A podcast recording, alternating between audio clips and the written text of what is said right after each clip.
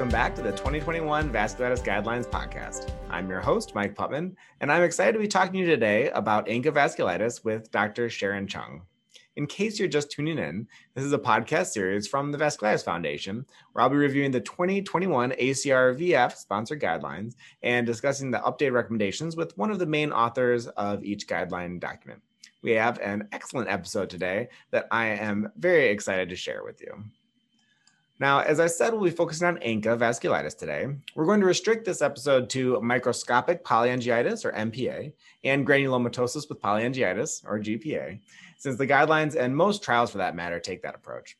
We'll cover eosinophilic granulomatosis with polyangiitis, or EGPA, on a future episode with Dr. Phil Seo. So, with regard to ANCA vas- the ANCA vasculitides, they are small vessel inflammatory diseases that may present with life threatening systemic involvements. They're often associated with an ANCA profile. So uh, that's typically PR3 positivity for GPA and MPO positivity for MPA. Uh, and classically, they present with constitutional symptoms, rash, arthralgias, and then some of the things that I like to call the scary vasculitic manifestations. So these include, but are certainly not limited to uh, DAH, pauciimmune glomerulonephritis, and uh, mononeuritis multiplex. Some patients have more of a granulomatous presentation, which is more characteristic of GPA, and those ones can develop quite aggressive and destructive upper airway diseases. Uh, but, but you know, before we get to our interview, I, I, did want to mention a few things from the guidelines that will likely come as no surprise to people who have treated this disease before. These include a conditional recommendation for methotrexate in non-severe disease. Uh, I've often found myself using that for PR3 positive patients who have some simmering upper airway disease, and I've had good luck with it. Uh, they also conditionally recommend Bactrim as prophylaxis, not into its potential benefit for disease activity, though they don't recommend it here as an explicit treatment for disease, uh, favoring immunosuppressive therapies instead. And then finally, there's a number of uh, otolaryngology recommendations, uh, including an ungraded statement to collaborate on the rinses and stuff, such, which I think we, uh, I like to have ENT involvement whenever I can there. To consider reconstructive surgery for destructive nasal, septal, bridge lesions, uh, and to use immunosuppression for mass lesions. So these are the orbital pseudotumors and the bumps that you find in lungs, such like that. I, I found all these pretty helpful as an affirmation of what many of us are doing. And so I wanted to go through them, but there's a couple other things that I think are definitely worth discussing with uh, our guest for today, uh, who is Dr. Sharon Chung. Uh, you probably know her from an earlier episode, but she's the director of the UCSF Vasculitis Clinic and the lead investigator on the guidelines committee. So we're very lucky to have her. Uh, Dr. Chung, welcome back to the podcast for your second episode. Thank you, Mike. Great to be here. Wow, it's great to have you. So I'm going to dive right into it and give you a real zinger to start out with. So let's talk about induction therapy. Yes. Now, the new guidelines recommended rituximab over cyclophosphamide for initial disease and for relapsing disease, so really in both cases, which is my preference. But I know that some people still uh, prefer cyclophosphamide especially in some specific cases that they um, are, are quite adamant about. Things like severe diffuse alveolar hemorrhage, um, neurologic involvement, certainly acute renal failure. And so I was curious to hear what led the committee to recommend rituximab, uh, and if there are any cases where you know there was some disagreement about it, or even just you personally that you would still favor cyclophosphamide. So I think I'll start off and say before I have a whole slew of rotten tomatoes thrown at me is that all of these recommendations are conditional. Mm-hmm. So that means while the majority would prefer one intervention, the alternate intervention is still a reasonable consideration. So I'll just start off with that. So we have a conditional recommendation for rituximab over cyclophosphamide for remission induction in severe GPA or MPA. And I think what led to that um, are a number of factors. First, I think we all recognize the toxicities of cyclophosphamide. And while we use a lot less cyclophosphamide now um, than we did in the past, either oral or IV, there is still potential toxicity, which can have significant impacts on patients. For example, impact on future fertility, impact on future malignancy risk, etc. So I think that was one of the driving factors that led us to recommend rituximab over cyclophosphamide mind. I think um, I think the other factor is that honestly there was a patient preference for it. So as part of our um, you know, guideline development process. We had a patient panel and we had actually patients on the voting panel. And so the patients also expressed a preference for rituximab. I will say that I have a preference for rituximab in my clinical practice because it's just a better tolerated medication when it comes to side effects like GI upset, etc., bone marrow toxicity, etc. And so I think between the collective experience of the voting panel, um, the concerns about toxicity, the clinical trials that show that it's definitely not inferior, and the patients of uh, the preferences of the patients. That's really what led to the uh, recommendation, the conditional recommendation of rituximab over cyclophosphamide. Now, we did get into conversations about should cyclophosphamide be used in specific indications. And as you said, Mike, there are some individuals who are strong believers of cyclophosphamide for rapidly progressive glomerular nephritis or alveolar hemorrhage. And unfortunately, we just don't have strong data from the clinical trials, at least, to say one intervention is better than another in those particular situations. And so I think decisions to use, you know, cyclophosphamide for alveolar hemorrhage, et cetera, is more driven by clinical experience than it is by clinical trial data. Now, are there certain situations where um, I would use cyclophosphamide over rituximab for sure? Obviously, if someone hasn't responded to rituximab in the past, that's a no-brainer. Mm-hmm. You're going to go to cyclophosphamide first. Um, this now, this next statement then just gets into my own personal practice, where if I have somebody who's got, for lack of a better word, bizarre vasculitis, like unusual manifestations, I'll just throw something out. Pachymeningitis, mm. for example, mm-hmm. like something that is just really unusual.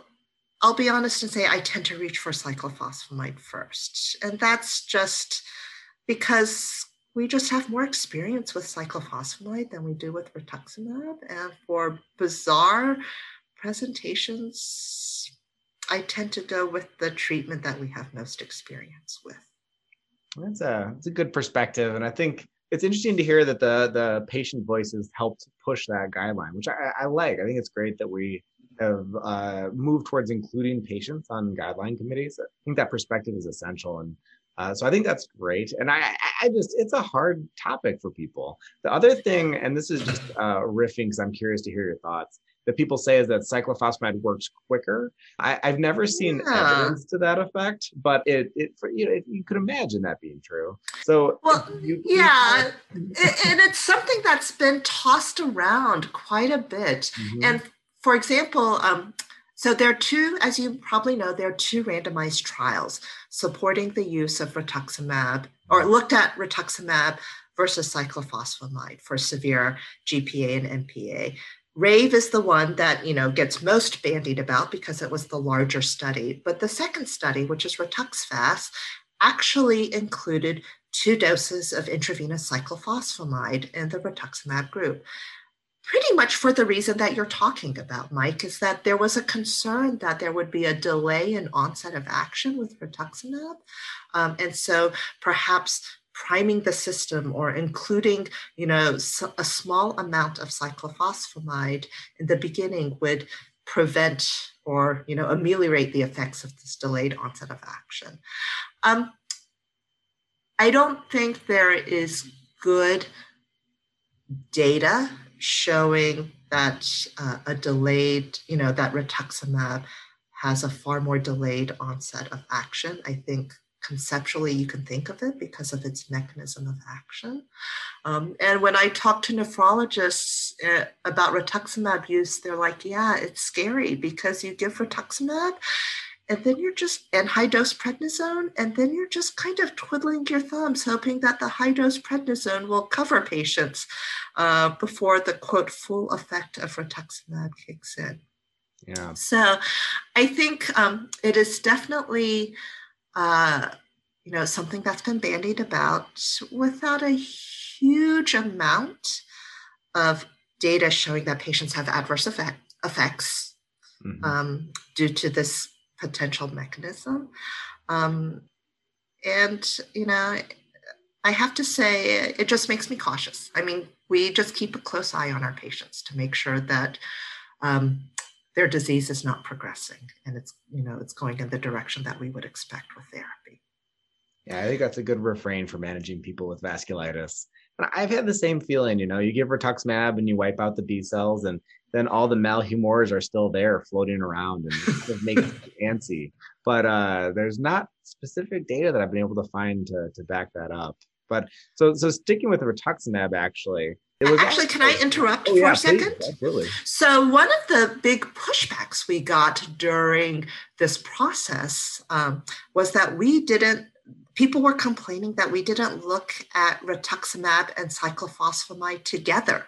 Mm-hmm. Um, there were a lot of uh, comments, both when we presented this at the ACR and during journal review, saying that this was a limitation. And I have to say that at least in the United States, there isn't a, you know, it isn't widely used to use rituximab and cyclophosphamide together. And so that's one of the reasons why we haven't commented upon it. There's actually a clinical trial underway in Europe looking at, you know, combination therapy and its efficacy. Um, so that is something that, uh, you know, I think select clinicians may do uh, to treat uh, these diseases, but it's not something that I would say is routinely done. That actually kind of brings me to the next point. And my concern with doing that is that uh, the outcomes these days are actually quite good. If we had 70% of people flaring within the first year, then you know, kind of layering immunosuppression would feel very enticing to me. But uh, these days, we expect people to stay in remission. I mean, the remission rates at a year are actually very encouraging in this disease. And a lot of that's about rituximab as well, uh, which in these guidelines uh, was given favor was, was favored as the first line maintenance therapy. Uh, yeah. I, I, know that uh, the Rituximab results haven't been published yet, but I'm sure that informed this to some degree. Uh, they were quite impressive. It showed a substantial benefit against azathioprine. At, yeah, so I was just curious to hear uh, if there's any cases other than non-severe disease where you would try a different uh, maintenance therapy, or are you pretty much universally recommending uh, rituximab in maintenance these days? Say that we're pretty much using rituximab for remission maintenance these days, and it's not just because of the rituximab trial, but the MAINRITSAN trial as well. You know, the first one that was published really did show a significant benefit for rituximab. Um, over azathioprine when it came to like major relapse rates during study follow-up. So I think we have good clinical trial data showing rituximab was frankly superior to azathioprine for remission maintenance. Yeah, that's been my experience as well. And it's interesting you know, there's never been a methotrexate against rituximab trial, but there was the WEGENT trial, I believe, which yeah. is methotrexate Imuran, and Imuran kind of came out on top. So if you have like a transitive property, right? Yeah, I think we are employing a transitive property. Um, I would say for the trial that you just mentioned, the methotrexate versus azathioprine, the two were found to be relatively comparable. Yeah. Um, so we do this transitive property where we say rituximab is better than azathioprine.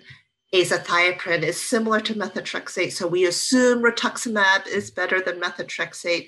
And then we take this one step further, in that you know there are trials that show azathioprine is better than CellCept, and so we can kind of create this tiered approach where we say, okay, first line therapy is rituximab, second line therapy is methotrexate and azathioprine, Mm-hmm. Third line therapy is probably CellCept or you know a related drug.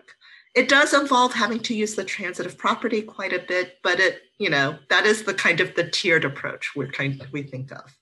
I mean, given your choices, math is better than voodoo, so that's not, not a terrible way to approach things.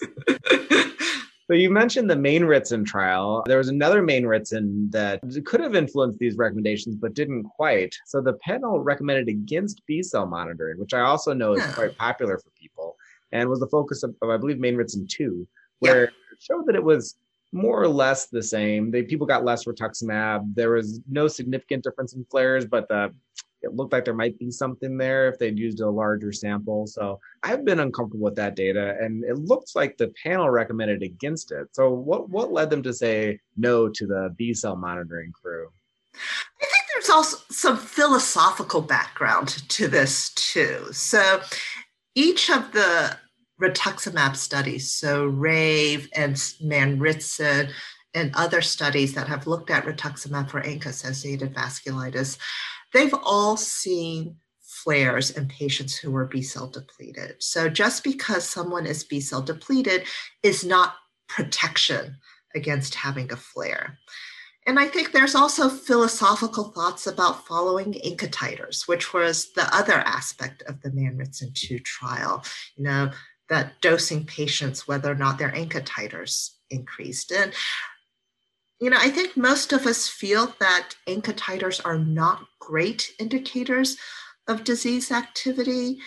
And so, um, you know, and dose, and I don't think many of us would recommend dosing patients based on titers alone.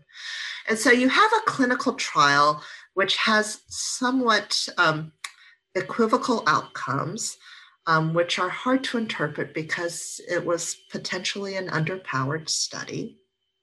Um, and then you have some kind of mechanistic reasons to uh, be concerned about using these biomarkers to indicate disease activity or need for mm-hmm. treatment. And I think if you combine that together, that led us to recommend routinely using B cell counts or ANCA titers to dose rituximab for remission maintenance.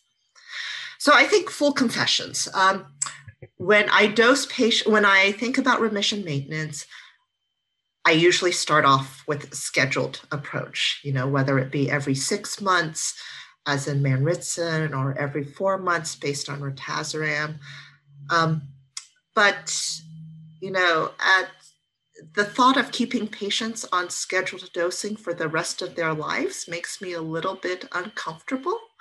And so at some point, um, I do consider dosing, trying to figure out a way if I can limit the amount of medications I'm exposing patients to. And when I reach that point, thinking about B cell counts or ANCA titers comes into mind as a possible strategy for limiting medication exposure.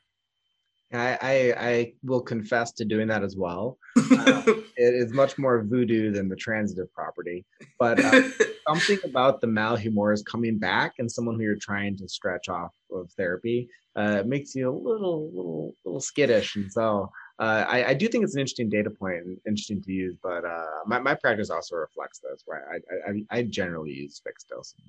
Yeah. So another trial that has clearly heavily influenced the guidance was the the PEXIVAS study, which was published this year, and which I think should have won the Rheum Madness tournament. Not sure if you can comment that, but uh, uh, the PEXIVAS study, uh, you know, you guys recommend the low dose taper regimen, which yep. uh, made sense, and recommended against the routine use of plasma exchange, which certainly made sense in light of the PEXIVAS trial, but I think has been controversial. There's been a lot of people who yeah. that.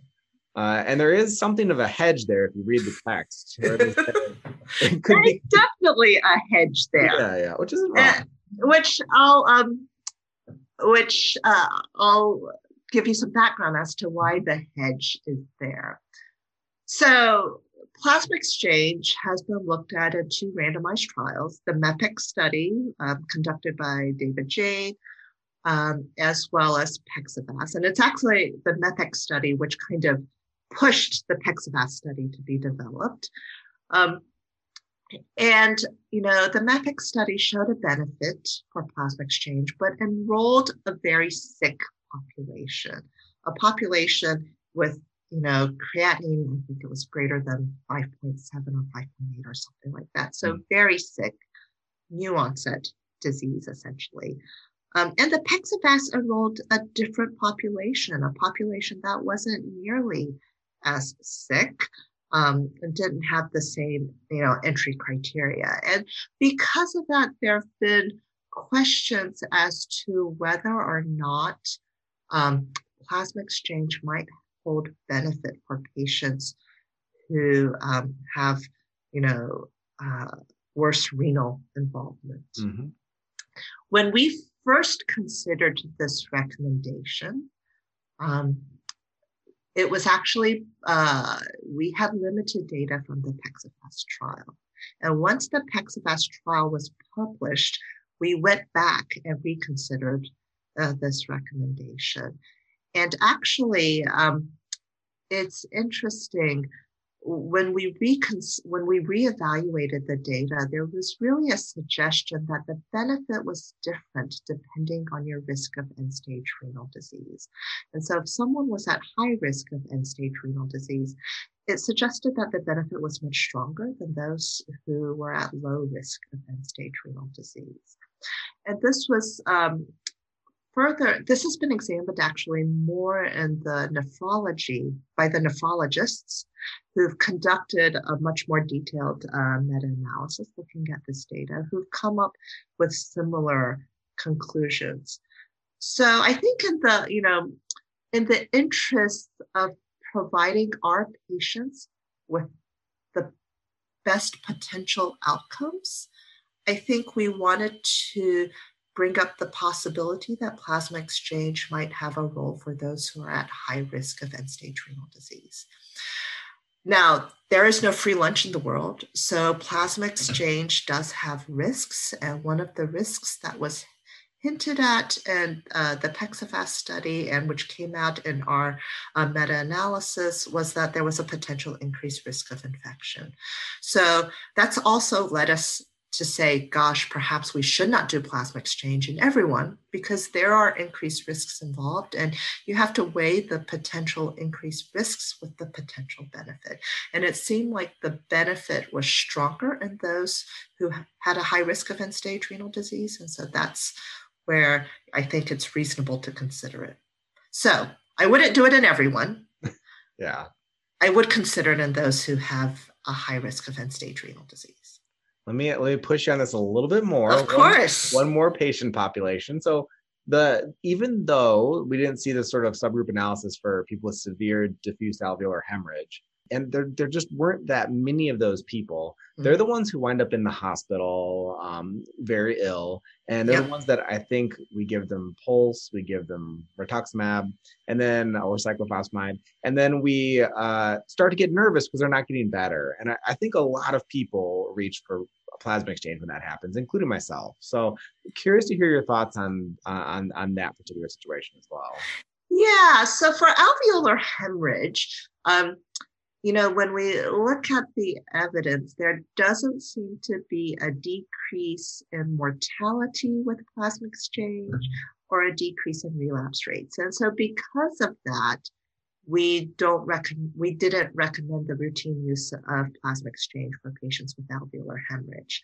Um, but I do think it's reasonable when your patient is tanking and you know things are not going the right direction that's when you in some respects throw the kitchen sink at them. That's when you pull out all stops. And if you've done you know high dose glucocorticoids and you've done your typical remission induction therapy and you're pretty sure the patient's not infected um, that's when you start thinking about things like plasma exchange. So I think it's reasonable to do so.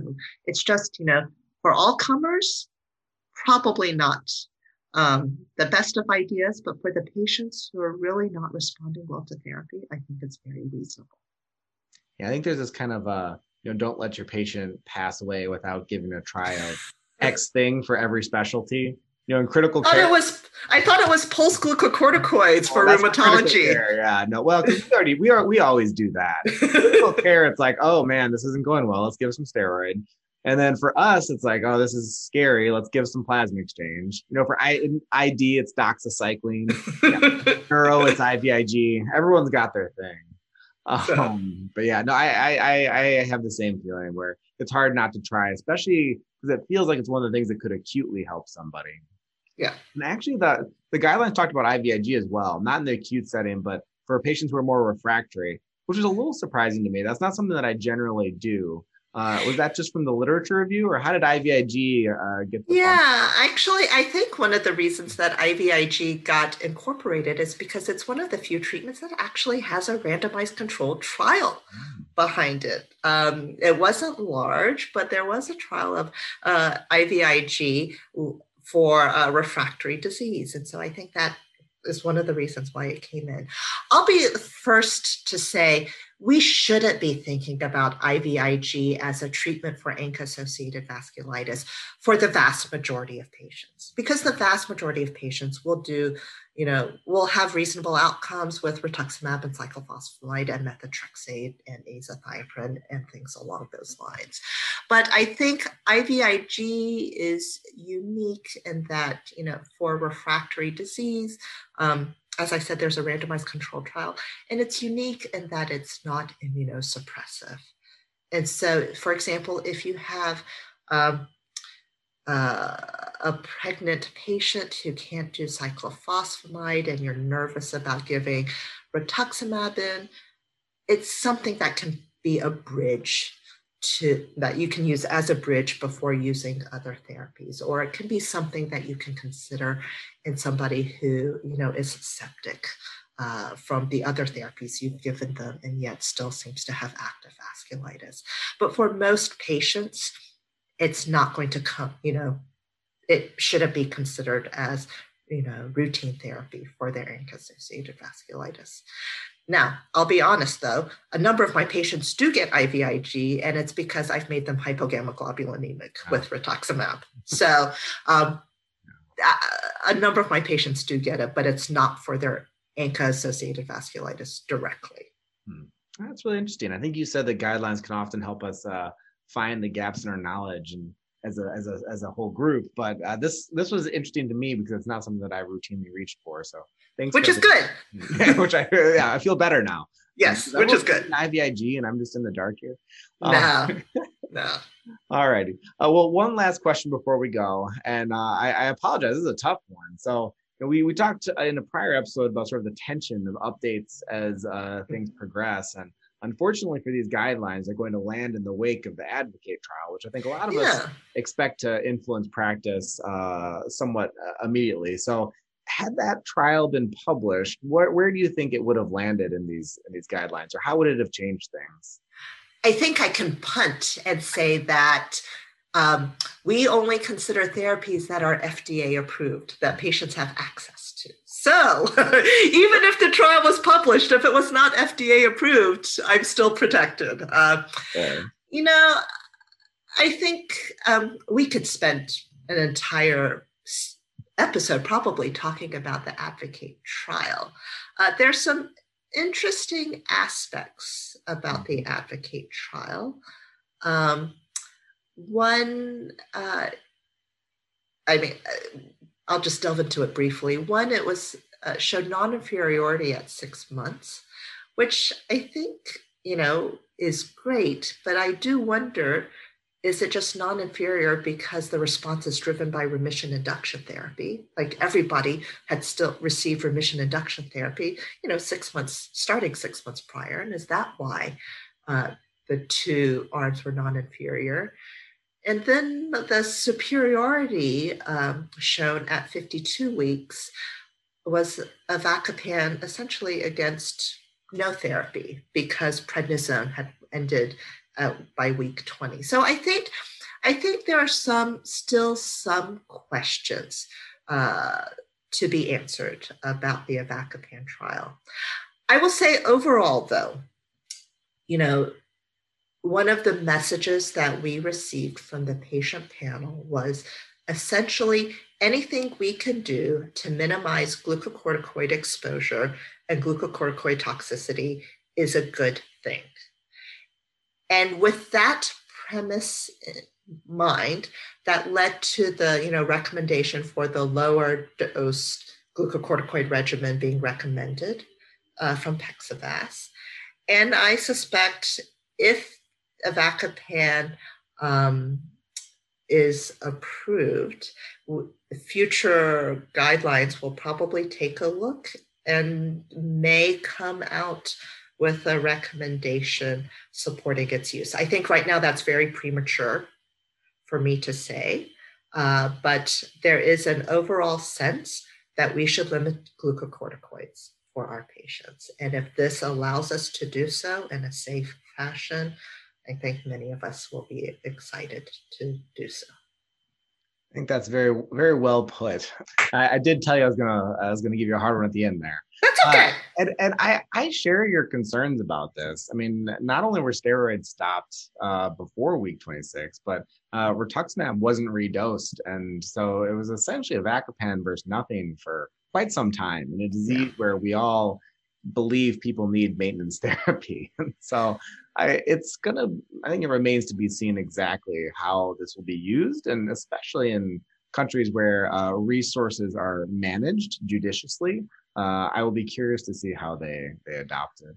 I, uh, I, forgot. I apologize for interrupting. There is actually another aspect of the avacopan study, which I don't think has gotten a lot of recognition, but it's that the avacopan that patients were allowed to use glucocorticoids outside of the study regimen. Mm. So there were patients in the gluco in the avacopan arm who got glucocorticoids as well. And it's um, in the publication. It's I will say that it's very hard to discern how many they were and what their dose was and for how long it was. So um, I think you know I think the concept of a avacopan is great the study itself, though, um, is difficult to interpret. Um, so uh, I, am a fairly conservative person uh, when it comes to new treatments. So I doubt, you know, if it is approved by the FDA, I doubt I'll be the first person to jump on the bandwagon to use it.